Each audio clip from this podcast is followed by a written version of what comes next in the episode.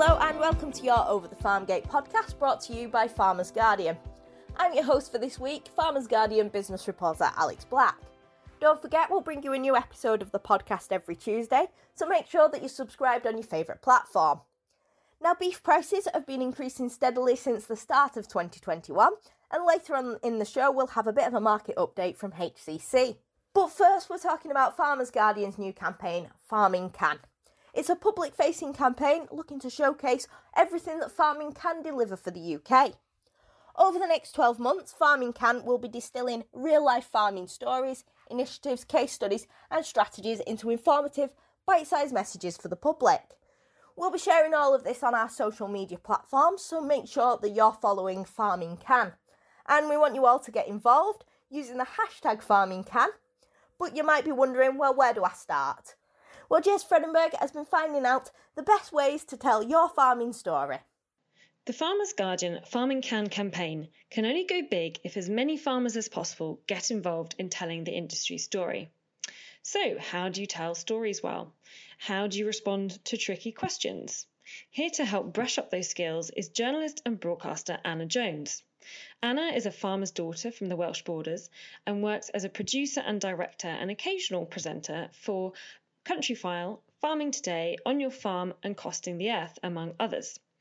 After a Nuffield Scholarship looking at media coverage of agriculture around the world, Anna set up Just Farmers, a project to train farmers to speak to the media. Anna, tell us about Just Farmers. What, what do you do exactly, and why did you feel there was a need in the beginning for you to start it?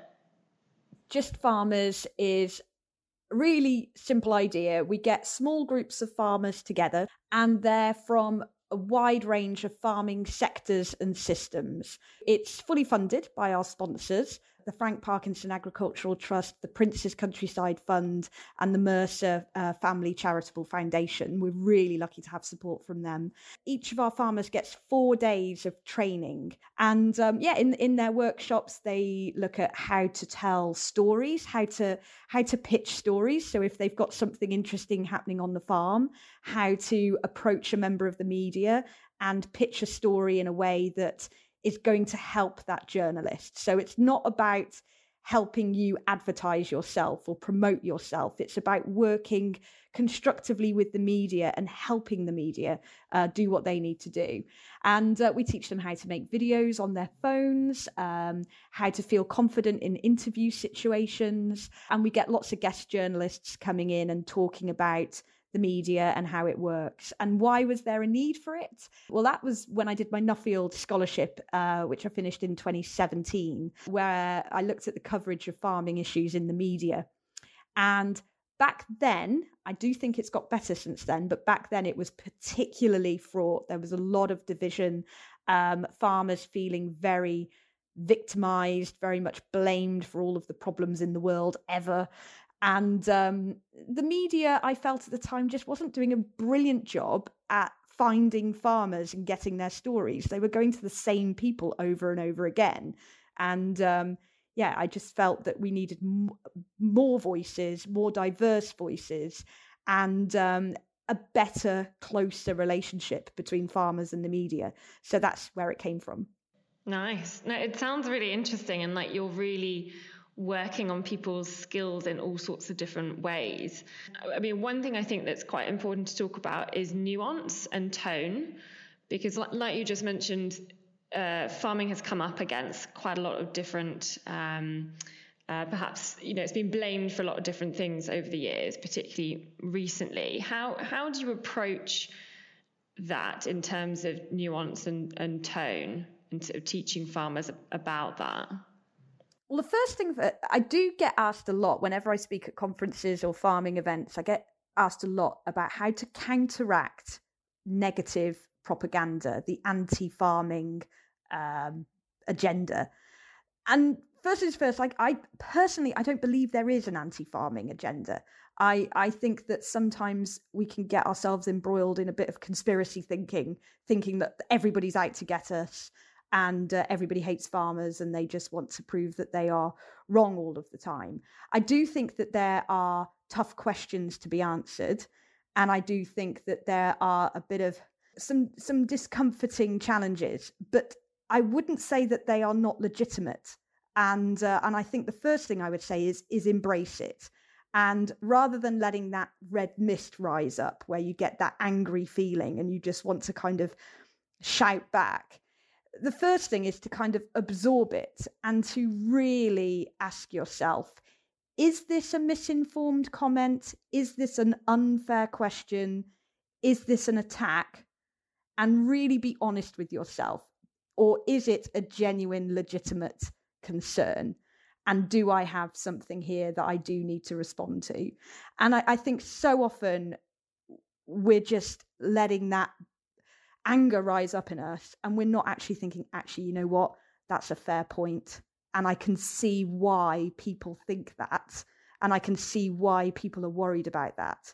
So then, once we have put ourselves in the shoes of the person asking the question, we can then respond in an honest and open way, which is what I'm always saying is, is, you know, try and be as open as you possibly can, even about the uncomfortable things, because we're not going to get move forward and solve these problems until we all start laying our cards on the table and having a good, honest, down to earth chat where we can just get it all out there. Now, don't get me wrong, there are people that do have a real chip on their shoulder about farming and they do seem to relish any opportunity to stick it to the farmers. And they do exist, and I'm not saying they don't.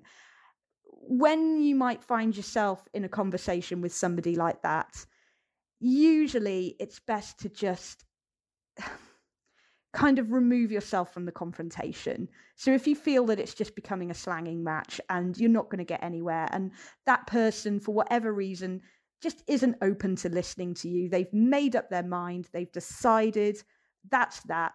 You're not really going to achieve anything. So if you are talking to somebody like that on social media, um, you know, thank you very much for your query. I think we're going to have to agree to disagree. Thanks very much. Bye bye. Um, because some people don't want to change their mind and uh, and that goes for farmers as well you know i do meet farmers who are that entrenched in their view that everything they are doing is right and there's no room for improvement and I don't have anything to learn and I'm just going to carry on doing what I've always done. They also exist in our industry. And, um, you know, this isn't just a problem that the environmental movement have or the animal welfare movement have. This problem of very entrenched views exists in our industry too. And we have to own that and recognize that it's not about whether you're an animal rights activist and it's not about whether you're a farmer. It's about the personality that you have. And if you have one of those personalities where you don't listen to anyone else, you know, that what can you do with that? What can you do with that? So we just have to make sure that the conversations are happening between the people that can listen. Um, and that's the majority of us, isn't it? Most of us are rational, um, kind of even handed people that can see both sides. And I think it's about remembering that most of us are reasonable people. Absolutely. And and I guess um, you know if you're if you're thinking about not necessarily responding to something, but if you're thinking about proactively going out there and trying to share farming's story in all sorts of ways, then are there any tips that you give uh, that you give farmers about how to start telling their stories in a kind of positive, engaging, proactive way? Well, that's um, about thinking like a journalist, really. So that's less about being a farmer and more about being a storyteller and honing that skill. So that is a new skill that you have to learn. And it's kind of separate to your farming um, because telling a story, you can tell a story about anything. And it's about understanding structure it's um, understanding what is that story you're going to tell before you attempt to tell it. So um, it's really, you know, that feeling where you get an idea and you're like, oh, that's great. I'm going to go and film that on my phone and put it on social media. And, uh, but before you know it, you've been filming for eight minutes. Nothing's really happened. You've just been driveling on in the background and you haven't really said anything that interesting. And it's just coming across like a bit of a stream of consciousness. Now, that's because you didn't plan it. You didn't come up with a structure. You didn't come up with a beginning, middle, and end. And you just went out there and started shooting from the hip and making it up as you go along. That's never going to make good content. We would never make a TV program or a radio program like that. Before we press record or publish anything, we write down what we're going to do. So, where are we going to open this story? How are we going to draw our viewer or our listener in? What's going to hook them? Then we give them all of the meaty bit in the middle, all the interesting stuff, and then we wrap it up neatly at the end with a really good, thought out conclusion. So, if you're planning on putting a message out there, think about it, plan it, don't rush it, and think of it as a piece of artwork. You know it's something that you're going to have to put a bit of time into. You can't just knock it off in two minutes and shove it on twitter it's got to have a bit of thought behind it does that does that sort of change would you say depending on which media you're using whether you're doing a video maybe whether you're sharing a story with a photo on instagram or you know how would you approach that differently depending on the media yeah, I think if it's a video, definitely you've got to plan it. And if it's a blog post, again, plan it and make sure it's got a nice structure that draws people in. If you're just popping a, a photo on Instagram, yeah, you know, as long as it's a nicely framed photo, uh, you don't just want to just grab something without thinking about how you're going to compose that photo and make it look as nice as it possibly can. Um, but think about your hashtags. Um, is there a little one liner that you can put out there that's really going to make people smile? So, some of the funniest tweets and some of the funniest um, things that I see on social media only have a line, they only have a few words, but they really make me laugh. What about Anna? What about the importance of different types of farmers getting involved in this campaign and trying to share their their stories? Um, because we've we've obviously you know farming is obviously very varied. Um, you know what? How important is it that farmers of all different systems and all different personalities and views and everything get involved in this? I can't emphasize enough how important that diversity is because um, in Just Farmers, we reserve a place in, in our workshops for all sectors. So we want to make sure that in the poultry sector, for instance, we want to make sure that we have an indoor producer, either producing enriched colony or barn eggs or running a, uh, a broiler system. And we also reserve a place for free range, and organic producers as well who are farming more extensively. Same with pigs, same with dairy. We like to have housed dairy systems and grass based systems, um, indoor pigs, outdoor pigs. You know, we, we are genuinely, we take that kind of balance really seriously. But the problem we are seeing at the moment um, is as the agroecology movement and the regenerative farming movement really gathers pace, um, which is a brilliant thing to see. We have noticed that our applications have shot through the roof for those guys, which is wonderful. But people running more intensive farming systems or indoor systems, they've really fallen off a cliff. And that's a worry to me as a journalist who takes impartiality very seriously because you know we are not for we are not a project for just one type of farmer. We are very inclusive. And yes, a lot of people want to see British agriculture moving towards more of a regenerative model, but there are still thousands of families in this country who are farming not in that way and we don't we don't want them to feel like they've lost their voice or that they've lost their place they are still welcome with open arms and we would love to see more applications coming in and I'm sure it's the, it's the same with the the farming can campaign that we will want farmers of all different systems um, and sectors involved. Uh, what would you say to those farmers who are perhaps running a more intensive system, particularly maybe with livestock involved, that you know might be feeling particularly nervous about um, getting out there and making themselves more visible, what would you suggest to them about how they can approach uh, explaining to people what they do and, and why they do it? Let's be honest here, Jess, it is harder for them because there is a lot of scrutiny on their system at the moment, and there will continue to be so. Um, so I think the first thing is to join a network like Just Farmers, where you can be part of a supportive group of people with no judgment, and and those people will include people running smaller organic or outdoor systems as well. You know, it but there will be no judgment and we we make sure that everyone that signs up um, pledges that there will be a friendly and kind environment even if somebody is farming in a way that you don't agree with that that person is a friend and should be treated with respect.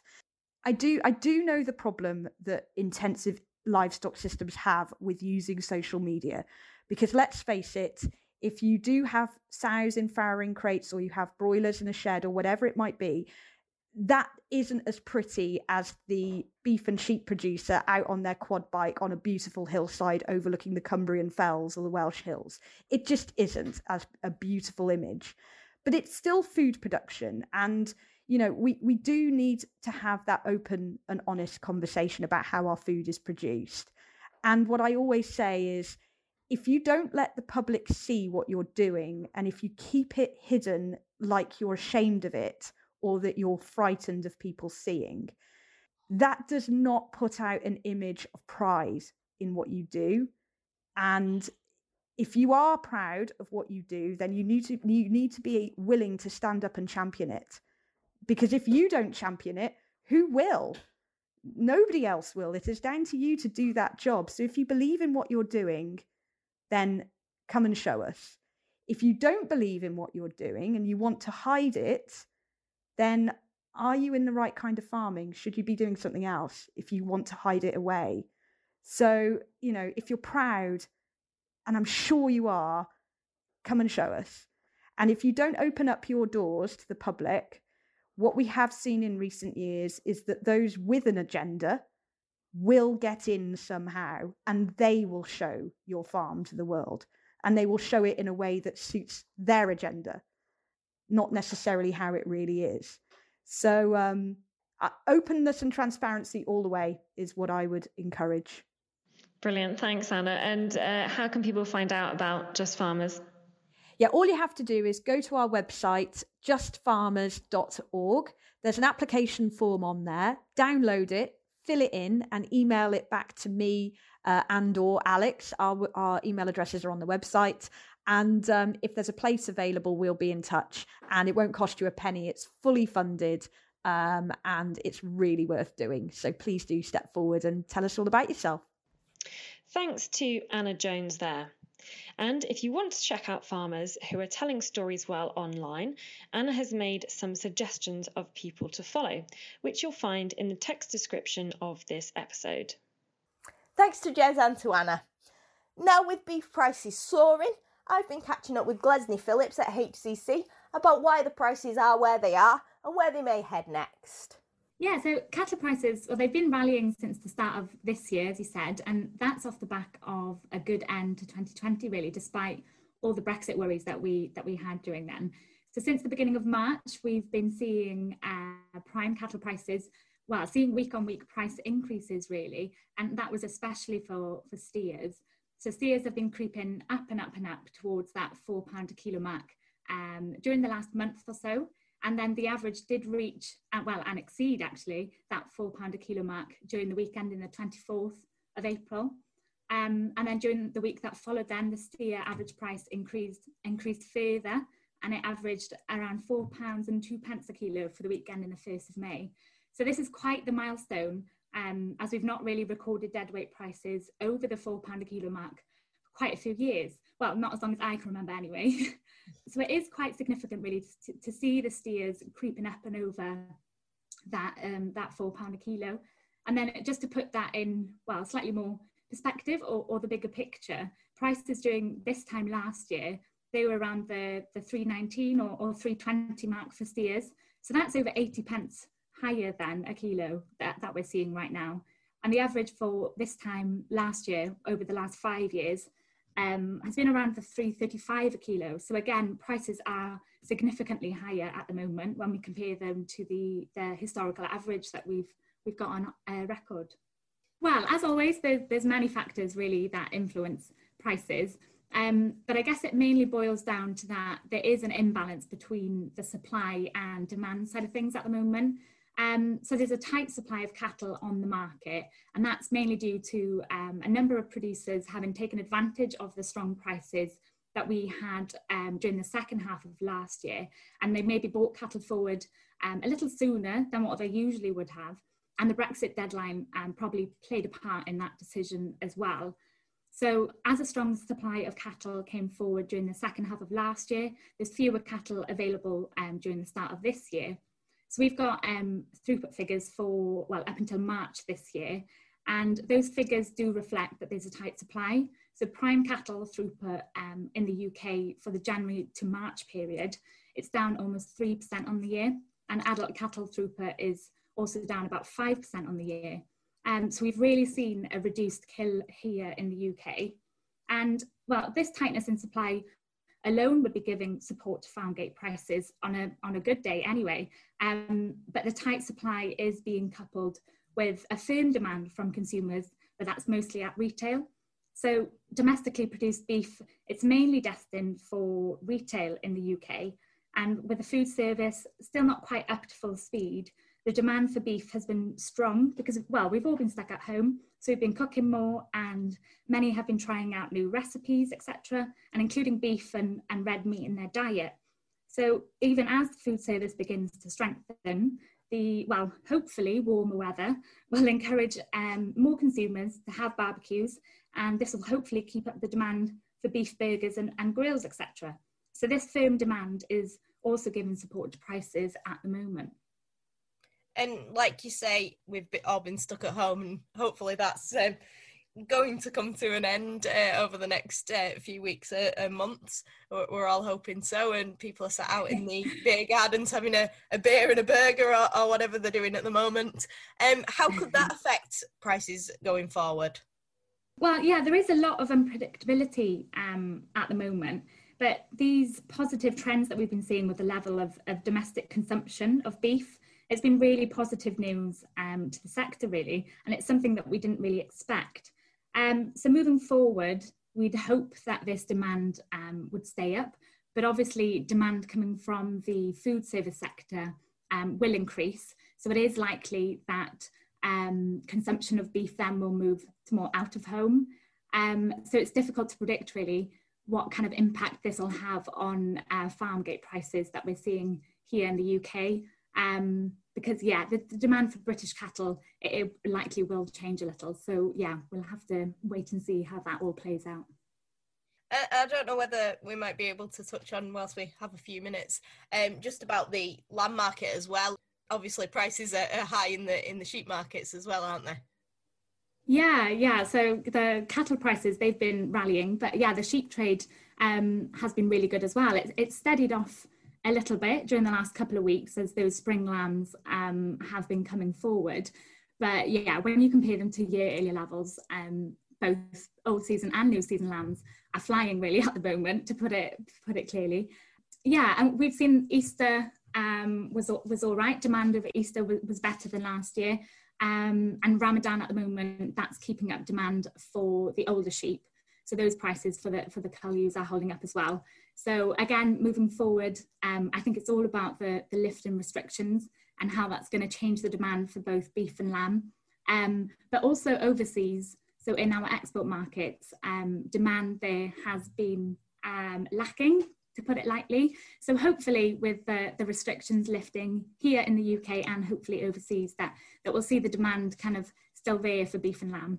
But I'm sure that question, um, well, many people are probably asking the questions uh, whether or not these high prices are sustainable. So it is, as you said, crystal ball, it's quite difficult to predict what will happen to these prices. Thanks to Glesni. It'll be interesting to see how the prices develop as we come out of lockdown. That's it for this week. I hope you enjoyed the show.